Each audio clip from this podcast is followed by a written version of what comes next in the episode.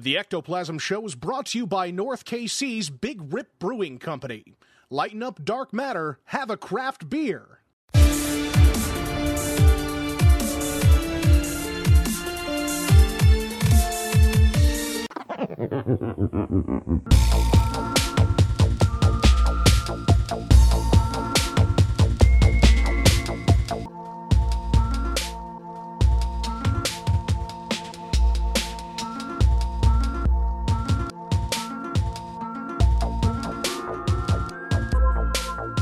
Hello and welcome back to the Ectoplasm Show. Today we're going to talk about Charles Fort, an influential figure in the paranormal community, even if you didn't know that he was. I, I, I guess I don't know. Have you had you heard of Charles Fort before I started? So when telling you, you that we were going to do this episode, you mentioned to me that we were going to do an episode on Charles Fort, and I, I really. frankly expected it to be some sort of haunted military fort or something like okay, this. I had yeah. no idea who Charles Fort was, which really shocks me because I'm not new to the particular genre, you know, mm-hmm. and I've listened to a lot of this stuff before. And, and he's such an impressioning figure on the whole paranormal industry as it I exists think he's kind today, of been you know, somewhat forgotten about. I th- I think that he was really influential for his time, maybe not even for his time. I don't know. I'm just assuming that he could have, he didn't, he was successful in his time. So it wasn't like he was a starving artist or whatever after he published the first book uh, in this field. But so, I really don't know. I, I mean, I, I don't hear a lot of people in the community talk about Charles Fort. There's the Fortean Society, but I think that most people just assume that's whatever name they made up, they don't know where it comes from. Right. And and I can tell you, without Charles Fort, you would not be listening to the Ectoplasm Show as we're sitting here today. I agree. And to that end, I'm Sam Culper alongside oh, yeah. my good buddy Jason, Jason. Kupsick. Mm-hmm. Uh, and we're here with another episode of the Ectoplasm Show, a proud member of the Podbelly Podcasting Network. Go to Podbelly Network. podbelly dot com, check them out, all the good shows on there. But we wouldn't be here today without Charles Fort. He's kind of a pioneer in the the media aspect of the paranormal. Mm-hmm. I mean, there there've always been things out there that people didn't understand, you yeah. know, the boogeyman, the the cryptids, the, the the stories of the monsters under the bed and the things in, in the dark and ghosts and spirits and all that stuff. That stuff's always been out there, but there wasn't really anyone who was telling the stories of the That's people. That's true, but like you mentioned off air, there's a good possibility he didn't really believe in any of this stuff. His whole drive was to show that the scientific community didn't know everything, at least from what I understand about his past. And what, what brought him to this is he was an anti-authoritarian long before he started collecting these stories.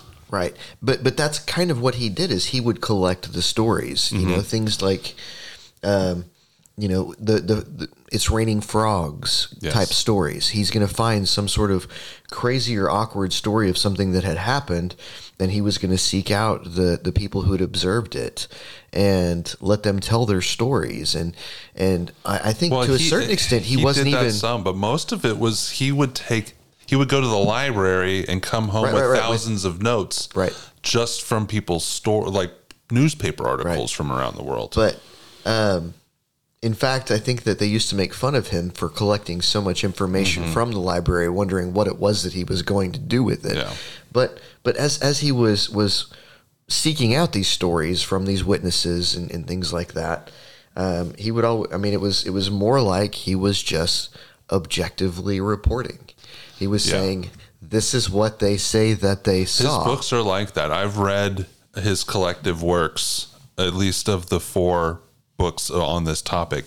As far as I know, none of the other books ever were published because he wrote several books before. We'll get into his background here in a few minutes, but and, and, and for some, that's how his books are. And maybe that's why it, it's not the easiest read. It's definitely interesting, but it's not the easiest read because it's factual. not factual. That's not the right. It's the way it's written is just this happened. Then and, and there is a little bit of like pontification onto why it happened, but it's mostly just this happened here at this time in this place, and it was in this news article. So it's not like he's telling a story or weaving a narrative. So maybe it's harder to follow for somebody, and maybe that's why it's not as popular. Oh. And, and to give some context of of where this falls in the the history of of paranormal and paranormal media, I mean, the guy was born in eighteen seventy-four, which means yes. he was hitting prime time in, in the, at the very, very beginning of the twentieth century. Mm-hmm. You know, so the the people who were consuming his information were very, very few early on. Yeah. Uh, for him to find people who were willing to publish his stuff and and tell those stories as he was writing them, um, you know, I mean, I, th- I think he probably had to work pretty hard to find an audience in the first place. Yeah. But there was no one else that was really doing this. There might be a newspaper article about someone seeing something crazy happen. But you know, one of the things were, that I like to do, and what I've done for past episodes, is you can go into the Library of Congress and go through their Chronicle of Newspaper and search terms and find articles going back to the late eighteen hundreds. And you just type in, like, wild man, or even, like, Bigfoot wasn't really used at that time, but that's just an example. You can do that. Or giant skeletons. And newspapers were filled with that stuff. Mo- a lot of it is people, what's yellow journalism. They just write something to sell papers. But there's there's a lot of, it was popular to publish that sort of thing, right? Because people like to read about it, but but not to anthology it. No. But let's let's go into his past before we get a little farther into his uh, later works. So he was, he was Charles Hoy Fort. He was born in August sixth of eighteen seventy-four in Albany, New York, to Anna Marie Smith and William Henry Fort. They were Dutch immigrants. His father was a grocer and an authoritarian, and is un, in his unpublished biography, autobiography, many parts, Fort mentions the physical abuse he endured from his father. His biographer, Damon Knight, suggests that his distrust of authority began in his treatment as a child. He was the eldest of three brothers, his, the others being Clarence and the youngest being Raymond. Their mother died within a few years of Charles's birth, and Fort's father married again during Fort's teens. And Dad was sure that he was going to go to work at the grocery store. Yeah. I mean, that, that was what he was supposed to do was was follow along in the family business. And, and I think with the relationship that he had with his father, and, I mean, I think the one thing this guy was sure he did not want to do mm-hmm. was go to work as a grocer. Yeah. Um, but he had an uncle who I guess had a newspaper. Um. And I believe that's how he actually ended up getting into the media. Um, what was who was his uncle? I'm getting. Uh, I do have that in my notes further on. I think his uncle left him a bunch of money. Right. Um, Frank Fort. Um, let's see. Well, when he was a young adult, he wanted to be a naturalist. When he was a teenager, he would go out and collect seashells and birds, and and he was described as curious, intelligent. He was not a good student. He developed a strong sense of independence during his early years. He grew up in an era when the world was undergoing significant changes, with advances in science, technology, and exploration, opening up new possibilities and mysteries. He lived a mix of urban life with exposure to wonders and oddities of the world, likely contributed to the shape in, of his unique perspective. I, I did find one mention that he was interested in the unusual and the unexplained when he was a kid, but the article itself looked like it was written by Chat G P T, so it may have been a hallucination. I don't know. I didn't see that elsewhere about his childhood. Um, it did, that same article did mention that at that time he would spend a lot of time in the local library, but I didn't see that anywhere else as a kid. But it would make sense that that aspect of him might be the same. Maybe he started doing that to get away from his father. At eighteen, he left for New York to embark on a world tour to put some capital in the bank of experience. He traveled through the western United States, Scotland, and England until becoming ill in South Africa. When he returned home, he was nursed by Anna Filling, whom he had known since childhood. They were married October twenty-sixth, nineteen eighty, or eighteen ninety-six at an Episcopal church. Fort and Anna settled down to a life of dire poverty in succession of tiny apartments in the Bronx and Hell's Kitchen's quarters of New York City. He took odd jobs between infrequent sales of story of his stories, most of which are now lost, to newspapers and magazines. At times, things were so bad the Forts had to use their furniture for firewood, and Anna knew all of their neighbors' affairs. Fort himself had very few friends. Fort's experience as a journalist, coupled with his wit and contrarian nature, prepared him for his real-life work, ridiculing the pretentious pretensions of scientific positivism and the tendency of journalists and editors of newspapers and scientific journal to rationalize. I don't see anything in here about his uncle until farther, when he passed away and he got an inheritance. Yeah, his uncle left him the money, but... and I'm not sure where. It does go on. I'm trying. I'm trying to find it somewhere else, because I know yeah. I read earlier that he had. There was some sort of inspiration there that was like, "This is an alternative to the grocery store life." Um, well, he that, did. He wrote ten novels, and only one of them, "The Outcast Manufacturers," it was uh, actually published. What were his novels about? It says where they were. The reviews were positive. I mean, I don't know. Look up The Outcast Manufacturers from nineteen oh nine and see if they give a blurb on what it's about. It was unsuccessful commercially, so it's probably out of print these days. Uh, during nineteen fifteen, Fort began to write two books titled X and Y. The first dealing with the idea that bra- beings on Mars were controlling events on Earth, and the second with the postul- postulation of a sinister civilization extent on the South Pole. It was before the Nazis at the South Pole. These books caught the attention of writer Theodore Dreiser, who tried to get them published, but to no avail. He burnt the manuscripts, so we don't know what those are.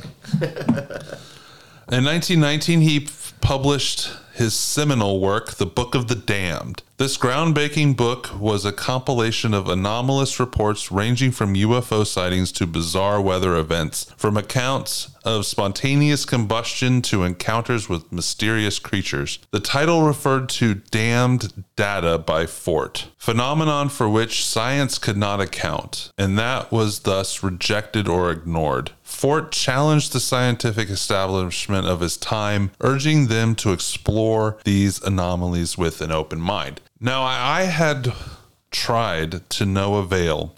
Even though I have the book, I have the book. It's actually on my end table right now, because um, I was going to bring it and I forgot. But I tried to find online just a simple list of ten things that of the strangest things that ha- uh, Fort included in his book, and they're not. There's no articles.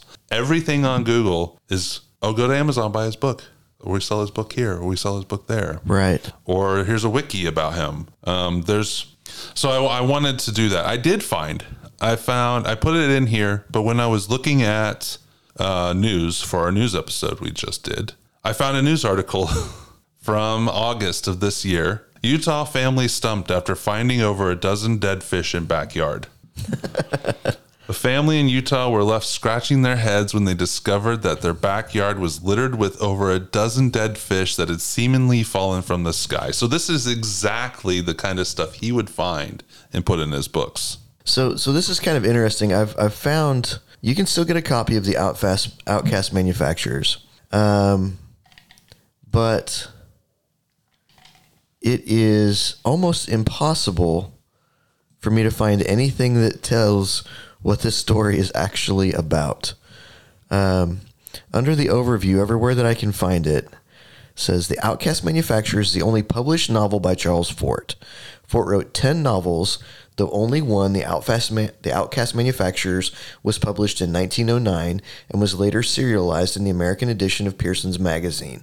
Only five chapters were published in Pearson's. Understanding Fort's books take time and effort. His style is complex, violent and poetic, profound, and occasionally puzzling. Ideas are abandoned and then recalled a few pages on. Examples and data are offered, compared and contrasted. Conclusions are made and then broken, as Fort holds up his unorthodox to the scrutiny of the orthodoxy that continually fails to account for them. Pressing on his attack, Fort shows that he sees what he sees as the ridiculousness of the conventional explanations and then interjects with his own theories. Charles Hoy Fort was an American writer and researcher into the anom- anomalous phenomenon. Today, the terms Fortean and Fortiana are used as char- used to characterize such phenomena. So basically, this is probably why he didn't get published. Every they were every not overview good. says it, it's it's like we don't really understand what it is that he's saying mm-hmm. because it, it looks like he's a constant contradiction. Yeah, my my guess is that's he from his books. The, he puts in his own words, but they're chronic. They're chronic. They're his novels probably weren't good. Like he's probably wasn't a good author when it came to that, and that's probably why. I mean, you can kind of assume from Outcast Manufacturers that that's what it would be about, but clearly it sounds like they don't even know what it's about. Well, I know after uh, seven websites, I don't know what it's about, and now I really want to know. So. Well, I have to get a copy of it. No, I'm not going to read it. Uh, but so, that's just crazy talk. Fort and Anna lived intermittently in London between nineteen twenty and nineteen twenty-eight, so Ford could carry out research in his reading room of the British Museum. Although born in Albany, Fort lived most of his life in the Bronx. He was, like his wife, fond of movies, often took her from their Ryer Avenue apartment to a movie theater nearby, stopping at an adjacent newsstand for an armful of various newspapers. Fort frequented the parks near the Bronx, where he sifted through piles of clippings. He often rode the subway down to the main public library on Fifth Avenue, where he spent many hours reading scientific journals, newspapers, and periodicals from around the world. Fort also lit- had literary friends who gathered at various apartments, including his own, to drink and talk. For more than thirty years, Charles Fort visited libraries in New York City and London, assiduously reading scientific journals, newspapers, and magazines, collecting notes on phenomenon that were not explained well by the accepted theories and beliefs of the time. Fort took thousands of notes during his lifetime. In his undated short story, The Giant, The Insect, and The Philanthropic Look at Old Gentleman, maybe you could look that one up. Say that again. The Giant, The Insect, and The Philanthropic-Looking Old Gentleman is a short story of his, first published by the Fortean, International Fortean. Oh, so he didn't publish it himself. An organization published it in their uh, scientific journal. First published by the International Fortean Organization in issue number seventy of the I N F O journal, Science and the Unknown. Fort spoke of having often toyed with the idea of burning a collection of some forty thousand notes, and of one day setting, letting several notes be blown away by the blend, wind because he couldn't be bothered to save them. He said that some old nice gentleman returned them to him. All right, so I have this right here. Yeah. I'm going to go ahead and give it to you. All right. Here, here's what it's like to read Charles Fort. This is The Giant, The Insect, and The Philanthropic-Looking Old Gentleman, Part one by Charles Fort. Part one, okay. It's two parts. I have forty-eight thousand notes. I've been through everything: chemistry, meteorology, sociology, electricity, magnetism, architecture, music, psychology, astronomy, ethics, taking notes, reading books, and going over indexes of hundreds of notes a day. Sometimes geology, etymology, entomology, biology, zoology, cryptology, histology, and over the library in the morning, out for dinner, pencil and pad, with the knife and fork in front of me, back to the library, home to take more notes until bedtime, history, then philosophy, evolutionary mechanics, mathematics, logic, civil engineering, it sounds like a correspondence, schools, circular anthropology, physiology, ethnology, military and naval strategies, sculpture, economics, notes piling up on the mantelpiece, and when about three thousand are there, then I classify them. Why? But to answer that would make me reasonable. What are you doing and why? Undoubtedly, you can't give a reason. Perhaps you're doing whatever you're doing in order that you shall live. But why should you live? See for yourself. We can give reasons. But when it comes to reasons for reasons, stumped, that's all. I had a theory. Because of the theory, I took hundreds of notes a day. Well, that's reasonable, isn't it? But was the theory itself reasonable? If it was, then there I was with the second degree of reasonableness. That's not human. We're rational beings, only of the first degree. After that comes, I don't know, spirits or something. So I wore out my eyesight and the pencils and the breeches material. I got my coat all shiny at the elbows for a theory that I have never tested, because so to do would be rationality of the second degree, which isn't human. And then it goes on. Yeah. He does talk about the theory later on, but I'm not sure. So this isn't a short really story. This to... is just musings. This is just his mind rambling on. He is on. just rambling on. Uh, his theory was that all things are one, that all phenomena are governed by the same laws, that whatever is true, or whatever we call true, of the planets. So there's plants, the universal right. theory that everybody's talking about lately. Of the planets, the plants, and the magnets is what we all call true of human beings. That if among such wildly disman- dissimilar phenomena as the moon, the alimentary, the alimentary canal of an anteater, the glacial erosions, we can discover the uniformalities. Uh, there we have all the associations of events commonly called laws, which may equally be in control of human affairs. So, I mean, I think he's saying everything's all related, and kind of what I've talked about before is that there's a reason for everything. Mm-hmm. But it takes thirty thousand notes to somehow rationalize that. Well, I mean, uh, it makes sense, though. It, it, so, somebody has to it get makes through that sense. to come up with that theory. Um, but also, I don't think he believes that theory. But that doesn't mean he doesn't think it's possible from what, not not just from what that was said there, just from other things that I've read about him. Well, yeah, and I'm not sure... What I can say is he seems very intelligent, but he's not a particularly eloquent writer.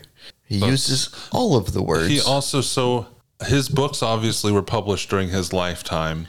So they were written outside of this shorthand, but all of his notes were written in a shorthand of his own invention. So if you got those boxes of notes, you wouldn't know what they say. So it's hard to say what he was thinking with that. That's interesting. I didn't realize that he had done his yeah, own shorthand. Yeah, it says the notes were kept on cards and scraps of paper and shoe boxes in a cramped shorthand of Charles Fort's own invention. More than once, depressed and discouraged, Fort destroyed his work but began anew. Some notes were published by the Fortean Society magazine Doubt, and upon his death of... Upon the death of the editor of that, Tiffany Thayer, in nineteen fifty-nine, most were donated to the New York Public Library, where they are still available for researchers. Material created by Charles Fort had also survived as part of the papers of Theodore Dreiser, held at the University of Pennsylvania. So is the the singular Fortean Society, is that the current iteration of the Fortean Society? Well, I have a couple things on that coming up. There may be more than one Fortean Society. In, in fact, let's go. To, let's skip ahead. Okay, we'll talk about the Fortean Society here real quick. The Fortean Society was initiated at the Savoy Plaza Hotel in New York City on January twenty-sixth, nineteen thirty-one, so during his lifetime, by some of the Fort's friends. Fort, however, rejected the society and refused the presidency, which went to the fr- his friend Dreiser. He was lured into, or sorry, he was lured to its inaugural meeting by false telegrams. Wasn't Theodore Dreiser like his biographer ultimately? Yeah, it was his, he's the one that a lot of the information comes from. He was the one that got him published in the first place. Right. As a strict non-authoritarian, Fort refused to establish himself as an authority and further objected on the grounds that those who would be attracted to, by such a group would be spiritualists, zealots, and those opposed to science that rejected them. It would attract those who believe in their chosen phenomenon, an attitude exactly contrary to Forteanism. Fort did hold unofficial meetings and had long history of getting together informally with his friends. Yeah, I thought it was interesting that he didn't want to be a part of the society built based on him. And I really think that when he talks about here that it would attract those who believe in their chosen phenomenon that would be contrary to Forteism, to me that means that people would be blinded by their faith in something that they believe in within the paranormal field, which I think is a big problem these days. Yeah, I, I mean, that's that's a, a very regular problem. I mean... I mean, that, that's outside the, the, the paranormal field, too, the, the, for the sure. Very, it's a problem in science in general right now, but particularly in the paranormal field where... Par- the paranormal field exists on confirmation bias. Yeah. You know, I, I want something to happen, therefore I'm going to look really, really hard to find something that looks like it happened that meets my expectation. Mm-hmm. And, and and I can see why he would have a real problem with that. Yeah. I do try to, I, I do find myself having that issue at times, but for the most part, I feel like I've grounded myself outside of that when I look at the paranormal field anyways. Yeah. Okay. So the terms Fortean and Fortiana are sometimes used to characterize various such phenomenon.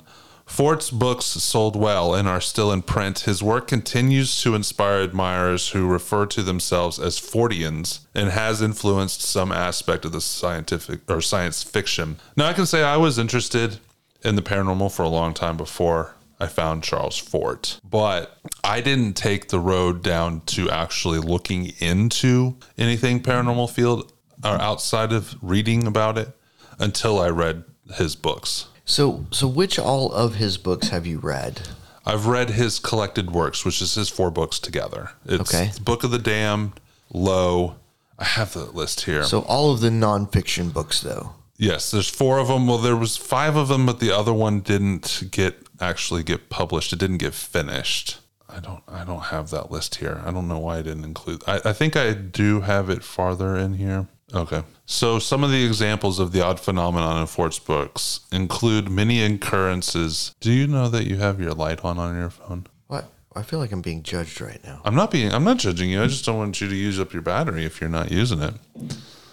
I fixed it. Um, For those of you out there who fixed it. Yeah.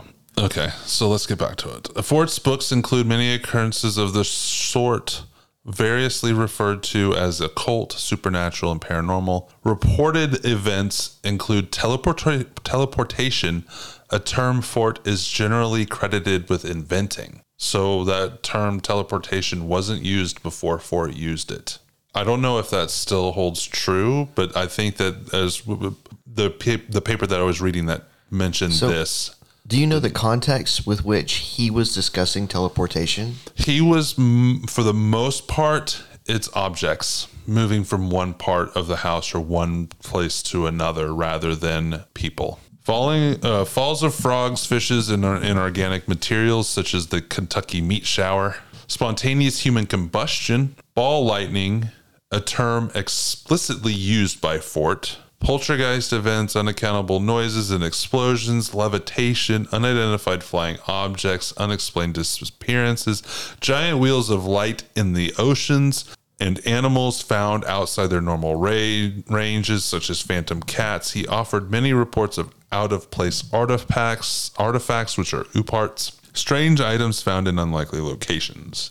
So this says... The use of the term teleport to describe the hypothetical movement of material objects between one pa- place and another without physically traveling the distance between them has been documented as early as eighteen seventy-eight. American writer Charles Fort is credited with having coined the word teleportation in nineteen thirty-one to describe the strange disappearances and appearances of anomalies which he suggested may be connected as... In the earlier usage, he joined the Greek prefix, prefix tele, meaning remote, and the root of the Latin verb portare, to carry. Fort's first formal use of the word occurred in the second chapter of his nineteen thirty-one book, Lo.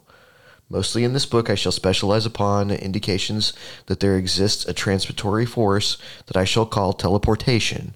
I shall be accused of having assembled lies, yarns, and hoaxes and superstitions. To some degree, I think so myself. To some degree, I do not. I offer the data. Hmm. So again, I mean, again, that's his objective. Yeah. I don't know if I believe it or not. Maybe I do, but I'm just mm-hmm. going to tell you what what I've learned. Yeah.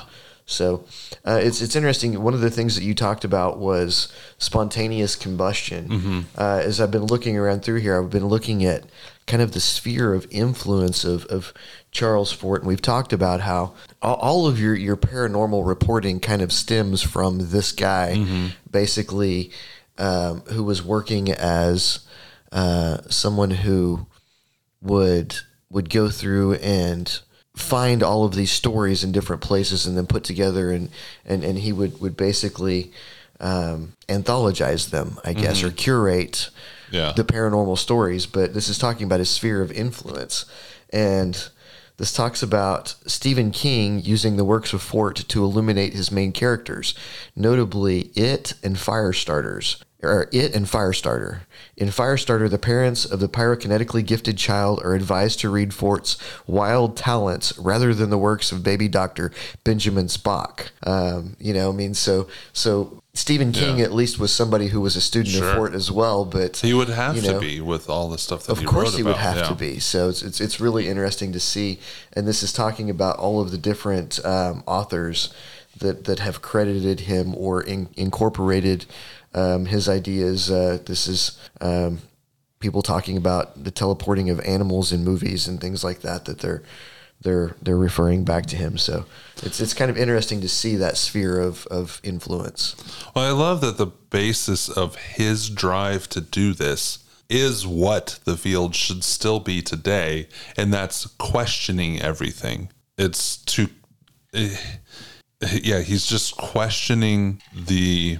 veracity of everything believed. It just about has to be. With without that, what what do we have? Mm-hmm. I mean, um, we have imagination. Yeah, and I I don't want to write off so many paranormal stories by virtue of imagination. Yeah. So, but you know, I want to question them, and I want to analyze things, and I want to see objective evidence, and not just someone telling a story. Yeah.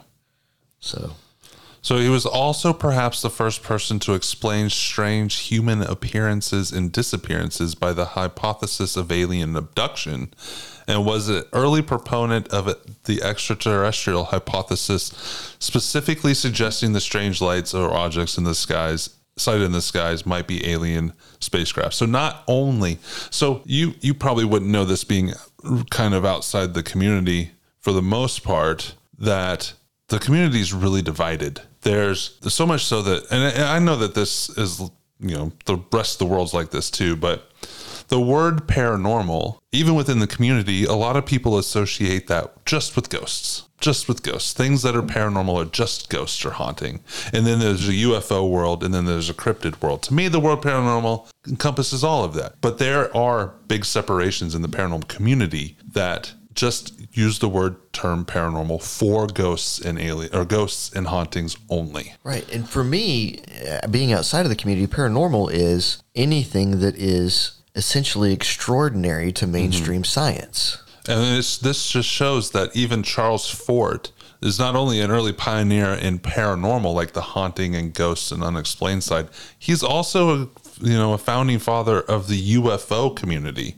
So he, he's, in my opinion, he's not given enough credit within the community for what he started, even if it wasn't his goal to start it. Well, and, and it sounds like he wasn't particularly proud that he did start it. You know, I mean, well, yeah, when you, I mean, when you look at look at his his lack of faith in his Fortean society, or not wanting to.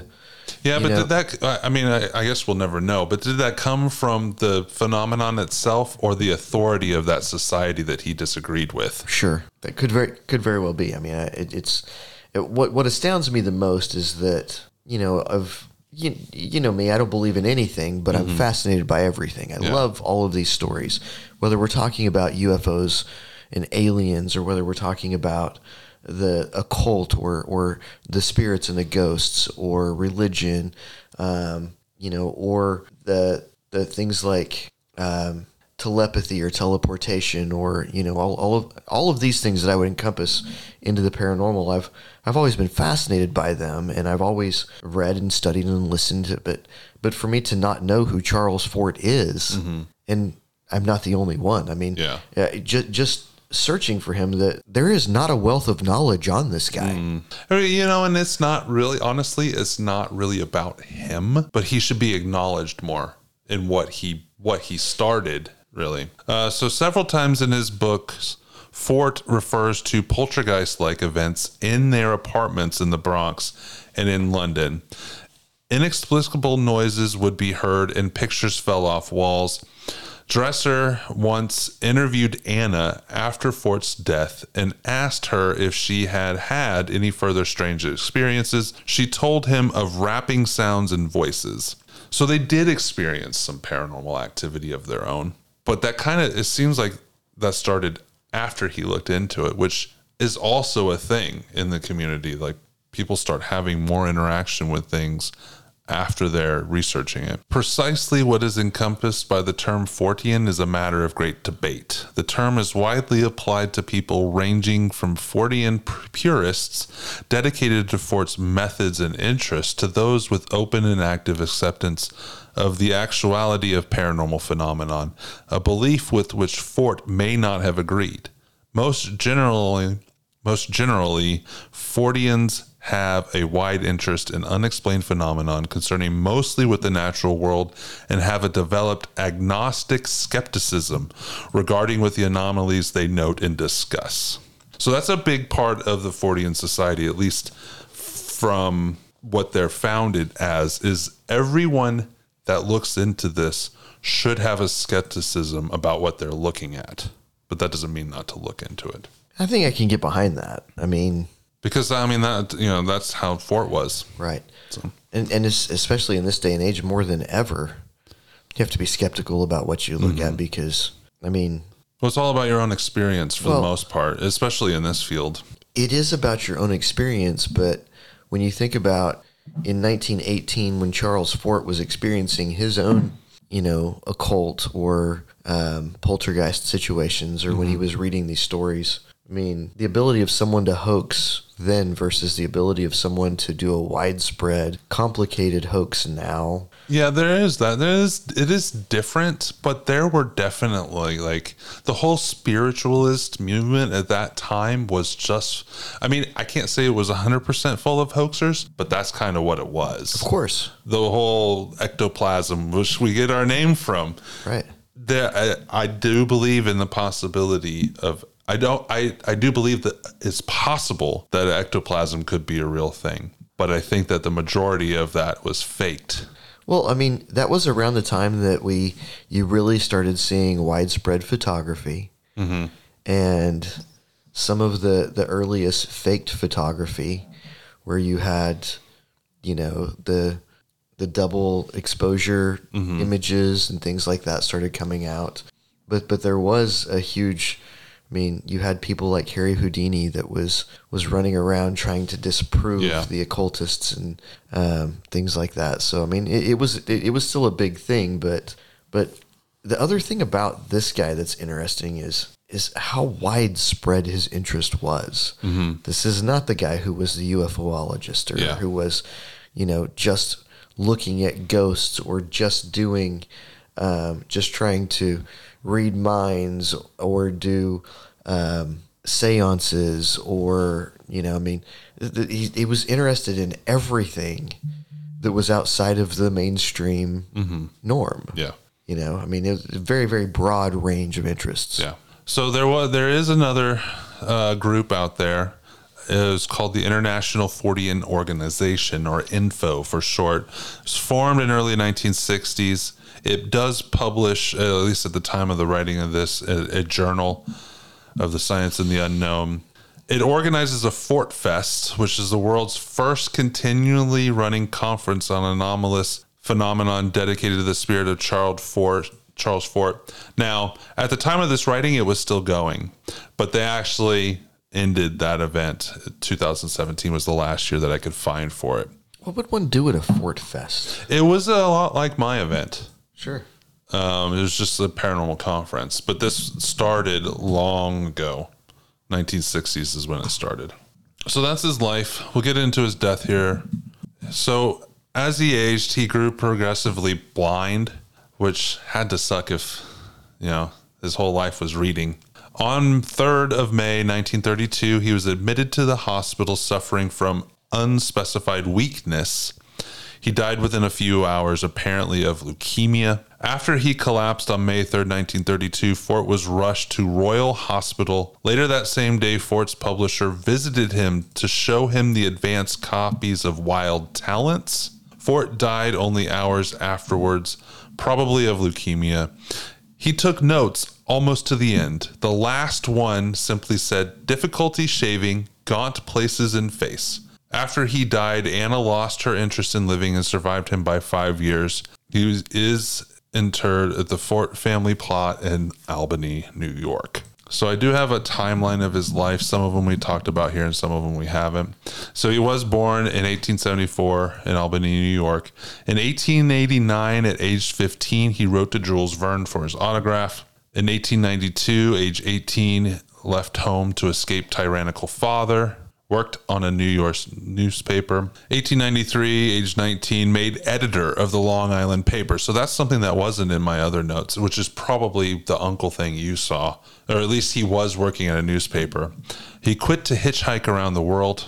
In eighteen ninety-six, age twenty-two, after traveling through southern U S A, Scotland, Wales, and London, he reached Cape Town, South Africa, contracted malaria, returned to New York, and married Anna. eighteen ninety-seven, age twenty-three, lived in the Bronx in dire poverty, survived by small jobs, journalism, and broke chairs for firewood, wrote ten novels, and collected twenty-five thousand notes, but burned them.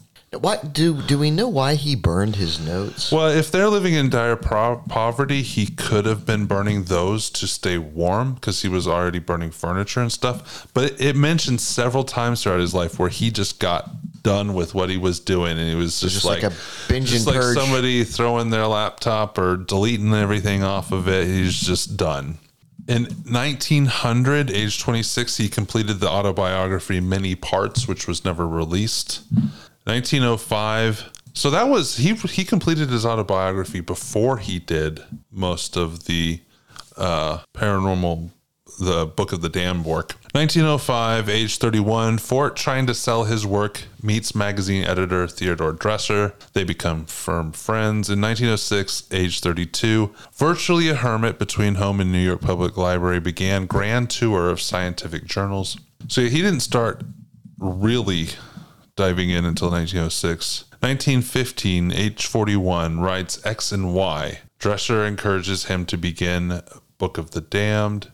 In nineteen sixteen, age forty-two, Fort's luck turned. A modest inheritance from his uncle allows him to concentrate on writing. nineteen nineteen, age forty-five, Drescher gets his publisher to issue Book of the Damned. nineteen twenty, age forty-six, in a, the depression, or in a depression of his, he burned his forty thousand notes. He and Anna stay in London for six months, then back to New York. That's amazing.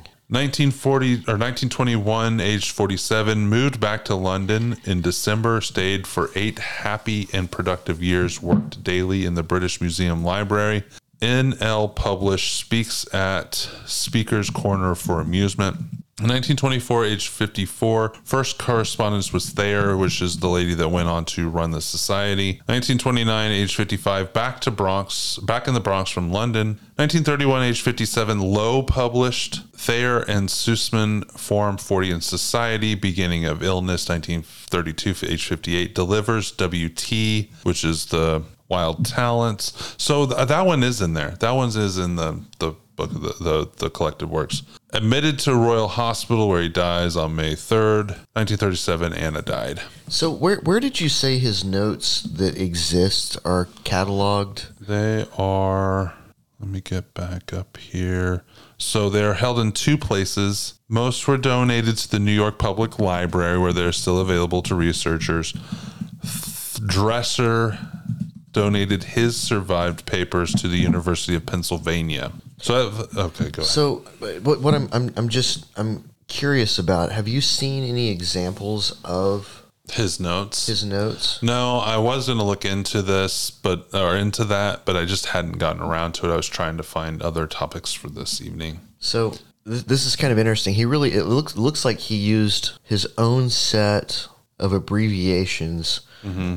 And this is going to be great for all of you listeners at home. I'll put it in the but, show notes. Um, I, I found you know, uh, you can see here that A, oh, okay. B is about, A C space, T O is according to. Oh, that so one they some, don't even know what it is. Some things that are, are obvious, some things that are not quite so obvious, you know, but it's all just a shorthand. Um, D twenty-nine, the note copies information from page seventy-nine of the Book of the Damned. Oh, okay. You know, like he's made his own shorthand to... to get himself around his stuff. F in parentheses was Fletcher's list, not Lo, as to, you know, I mean, so, but there's, there's just a, a, a list of, of, of awkward. What, what's that one? Thunder, what? Thunderstorms is T H. Yeah. Okay. T H storm is a sense, thunderstorm. Yeah. V O L C is volcano, um, versus V U L C, which is Vulcan or the planet. Um, you know, it's just, it's G H S T was ghost, F R G, F R G S is frogs. B L D like, is blood. Like it's like he just took out all of the the vowels, the vowels, so he could write as quickly as possible. So because I was trying to find an example of an actual an image of his notes to see what they looked like, and I haven't really found that yet. But this is a description of what they might actually look like. Hmm. But um, my guess is this is a very short description of what it probably actually contains. Sure. Okay. So the last thing that I have on Fort is several quotes. I'll just go through those. I believe in nothing of my own that I have ever written. I've heard, I mean, that's the most popular yeah. one. Is mm-hmm. that, yeah. The earth is a farm. We are someone else's property. That's very... Um, I think that's probably, you're putting your own context to it. I think I've seen that in other contexts where he likens... So he's not talking about the simulation. I don't think so. I think he was talking about how we look at lower... lower life forms on our planet and so, how aliens might look at us.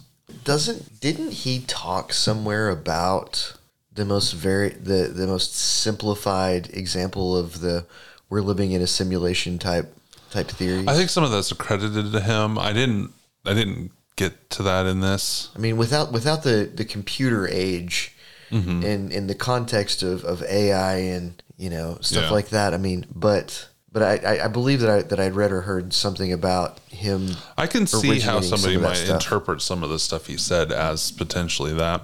If there is a true universal mind, must it be sane? Why? I often thought that. Yeah. I mean, if, if you do believe in God, I mean, mm-hmm. uh, you, you hope that he's mentally healthy. Yeah. Wise men have tried to understand our state of being by grasping at its stars or its arts or its economics. But if there is an underlying oneness of all things, it does not matter where we begin, whether with the stars or the laws of supply and demand or frogs or Napoleon Bonaparte, one measures a circle beginning anywhere. Well, that was a lot of words. Mm-hmm. I added the rest of that because usually he's just accredited one measures a circle beginning anywhere, but I wanted to add a little context. Sure. Yeah. The fate of all explanation is to close one door only to have another one fly wide open. Which I'm sure you've heard that quote before, and that's sure. credited to him. The theologians have recognized that the ideal is that im- is the imitation of God. If we be a part of such an organic thing, the thing is God to us, as I am God to the cells that compose me. So that's that could be seen in a simulation sense. Yeah, or a, you know, when you when you talk about the various aspects of the Fermi paradox, you know, um, basically with the discrepancy of size, of space and time, and mm-hmm. you know, when when you think about us and what we would be to an ant, yeah, you know what I mean. Well, and that's where the the other the other right. one, the Earth is a farm, we are someone's right. property. He was talking about that very thing, right. Science is a turtle that says that its own shell encloses all things. So that's his anti-authoritarian yeah. saying that the scientific community only believes in what it believes in. Sure, sure.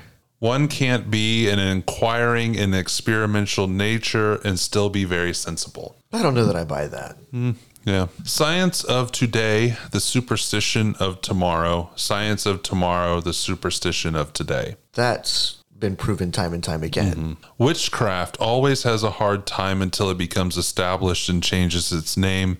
We hear much of the conflict between science and religion, but our conflict is with both of these. Science and religion always have agreed in opposing and suppressing the various witchcrafts. Now that religion is inglorious, one of the most fantastic of transferences of worship is that of glorifying science as a beneficial being. It is a tr- that it is the attributing of all that is de- of development or of possible betterment to science, but no science has ever upheld a new idea without being upon itself abuse from other scientists. Science has done its utmost to prevent whatever science has done. So we got to get out of our own way.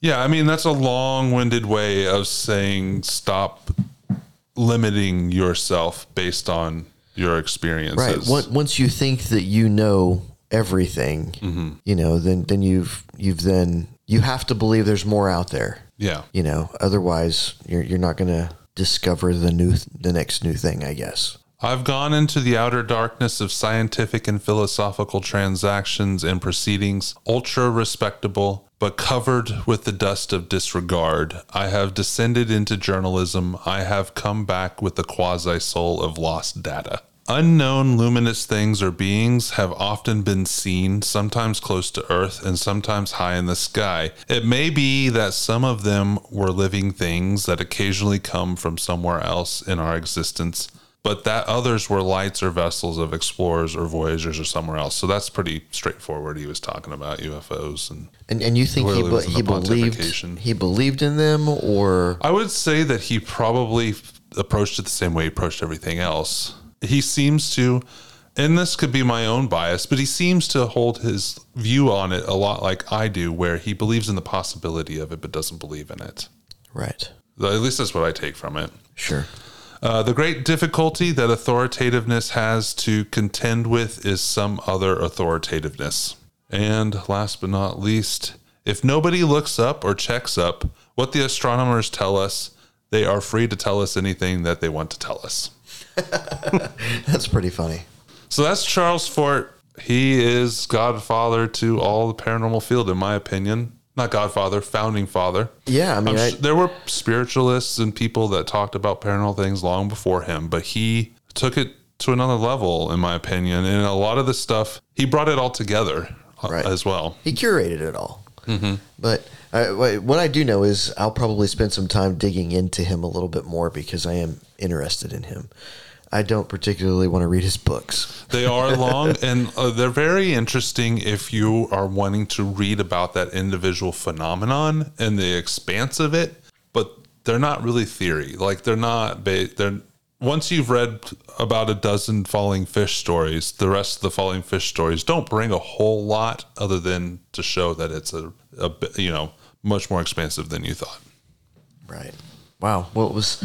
I, I appreciate you bringing the new the new topic because it's just not something that, like I said, I I, I knew about, and I so many of the stories that are on on podcasts are, are things that are regurgitated over and over again, and this is not one that I was familiar with. Mm-hmm. So it was kind of kind of fun to hear about somebody new. Um, I did. I so I, I also tried to find some podcasts to listen to over the last couple of days, and they're few and far between as far as just about him. Um, There's a few, but yeah, and and there's a few that are much more extensive than this episode will be. Well, it just it looks like there's just not a wealth of information about mm-hmm. him. Yeah, you know, I mean, clearly people knew him, and you know, he did have his friend and his biographer that tried to keep his story alive, but he also sounded like he was his own worst enemy, and that uh, he put together all of this wealth of information, and then he would yeah throw it all out and sure. start over again. So the good thing about that is. All those notes were based on something that's still there. For the most part, I would assume so. That those, even though we don't know what they are, because or his source, where they came from, that source is probably still out there somewhere again. I'm not going to go back through and catalog all of them, but I'm sure somebody could. If anybody's got some time, looking for a hobby. I, uh, I he... His book was a big influence that transitioned part of my paranormal life, I guess. So I had been, you know, I was a kid in grade school checking out books and reading them, but I didn't know who Charles Fort until my early twenties when I was went to the local library on lunch one day and picked up his book and read through it. And that made me change into well, maybe I can go out and look for this stuff myself. Even though that he didn't necessarily do that or advocate that, he showed the expanse of it and made me think that it's more than just reading about it. Well, I'm going to go on eBay right now and see what I can find for The Book of the Damned. You could always borrow mine. If you, oh, if come you, on. You got to have one on the shelf. Well, you, you, you, for about the same price, you can buy each individual book, or you can buy the collective works, which include all of them for the same price of one of the other ones. So it, I guess it just depends on how extensive you want to go. Or I feel like I've been redirected to The Queen of the Damned by Anne Rice. Damn. So... Anyways, that's yeah. Charles Fort, and oh, cool. uh, yeah, go to ectoplasm show dot com. Give us a call. Yeah, give us a call, nine one three, seven three zero, seven two five five. Let us know if you have heard of Charles Fort or if we left anything out that you know of from Charles Fort, or suggest something else. Because this, there are other people that are considered forefathers of the paranormal community. A lot of them are also considered forefathers of like the spiritualist community. But they don't necessarily, um, he, he didn't, he talked about spiritualism in his stories, but he wasn't a spiritualist himself, which is what a lot of the other founding fathers of the paranormal field were. So let's know if there's a specific person from the past that you feel influenced that you'd like us to cover, and we'll look into them as well. Have anything else to say before we go? Yeah, I just found a really great leather bound nineteen nineteen copy. How much? twenty-eight bucks. It's used. From nineteen nineteen? We'll see. It probably First isn't. First edition? nineteen nineteen. I don't know. twenty-eight bucks? We'll see. We'll see. I, I don't know if I believe hey, that. Check out podbelly dot com. Go listen to us on Ectoplasm, and uh, check back with us soon. We'll have Go sign up for stories. Patreon, because even though right now it's there's it will be reworked here soon. So just sign up for a dollar so that you're in there once we make the changes. The Ectoplasm Show is brought to you by North K C's Big Rip Brewing Company. Lighten up dark matter, have a craft beer.